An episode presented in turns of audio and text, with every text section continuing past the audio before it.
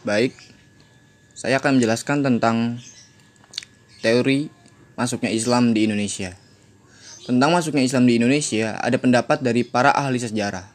Sebagian ahli berpendapat bahwa kedatangan Islam pertama-tama ke Indonesia sudah sejak abad pertama Hijriah atau abad ke-7 Masehi. Dan sebagian besar lagi berpendapat bahwa Islam baru datang pada abad ke-13 Masehi, terutama di Samudra Pasai. Ada tiga teori tentang masuknya Islam di Indonesia. Yang pertama adalah teori Gujarat. Teori ini dinamakan teori Gujarat bertolak dari pandangan yang menyatakan asal negara membawa agama Islam ke Nusantara adalah dari Gujarat. Adapun peletakan dasar teori ini adalah Snow Hargunj dalam bukunya El Arabi et East Indies Netherlands atau Review di e History des Religious jilid keempat. Snow Hargunj lebih menitik beratkan pandangannya ke Gujarat berdasarkan beberapa alasan. Yang pertama adalah kurangnya fakta yang menjelaskan peranan bangsa Arab dalam menyebarkan agama Islam ke Nusantara. Yang kedua, hubungan dagang Indonesia-India telah terjalin lama. Yang ketiga, inskripsi tertua tentang Islam terdapat di Sumatera memberikan gambaran antara hubungan antara Sumatera dengan Gujarat. Sejalan dengan pendapat di atas, W.F. Suter, Sut, Terhim dalam bukunya The Islam and Siege Comes in Archipel menyatakan masuknya agama Islam ke Nusantara abad ke-13.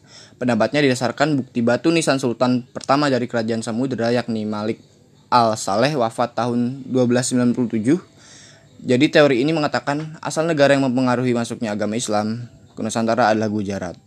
Teori kedua adalah teori Mekah. Buya Hamka melahirkan teori baru yakni teori Mekah Koreksinya ini disampaikan dalam pidatonya pada Dis Natalis, Perguruan Tinggi Agama Islam Negeri PTIN ke-8 di Yogyakarta bertahun 1958.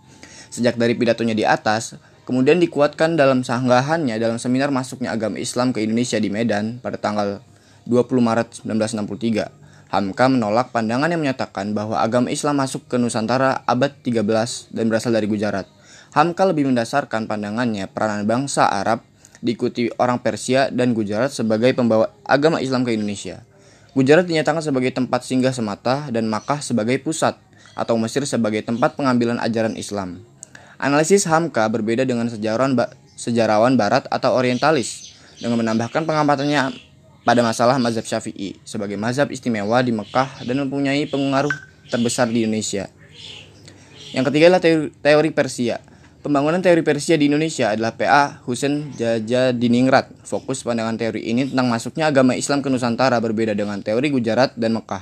Sekalipun mempunyai kesamaan masalah Gujaratnya serta mazhab Syafi'inya, teori Persia lebih menitik beratkan tinjauan kepada kebudayaan yang hidup di kalangan masyarakat Islam Indonesia Indonesia yang dirasakan mempunyai persamaan dengan Persia, antara lain peringatan 10 Muharram atau Asyura sebagai hari peringatan, kemudian adanya kesamaan antara Syekh Siti Jenar dengan ajaran Sufi Iran al-Halaj.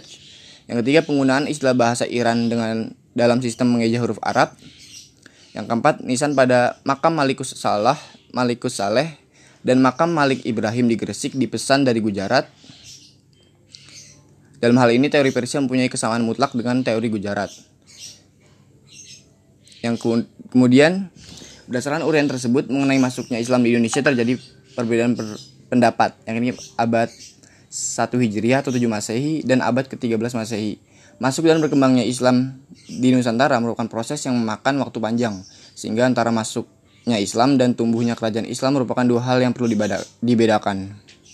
Di Jawa proses Islamisasi sebenarnya sudah berlangsung sejak abad ke-11 Masehi. Sejak saat itu sampai abad ke-13 dan abad-abad berikutnya terutama setelah Majapahit mencapai kebesaran proses Islamisasi di pelabuhan-pelabuhan terus berlangsung. Di sanalah kerajaan Islam pertama Jawa yaitu Demak berdiri diikuti kerajaan-kerajaan yang lainnya.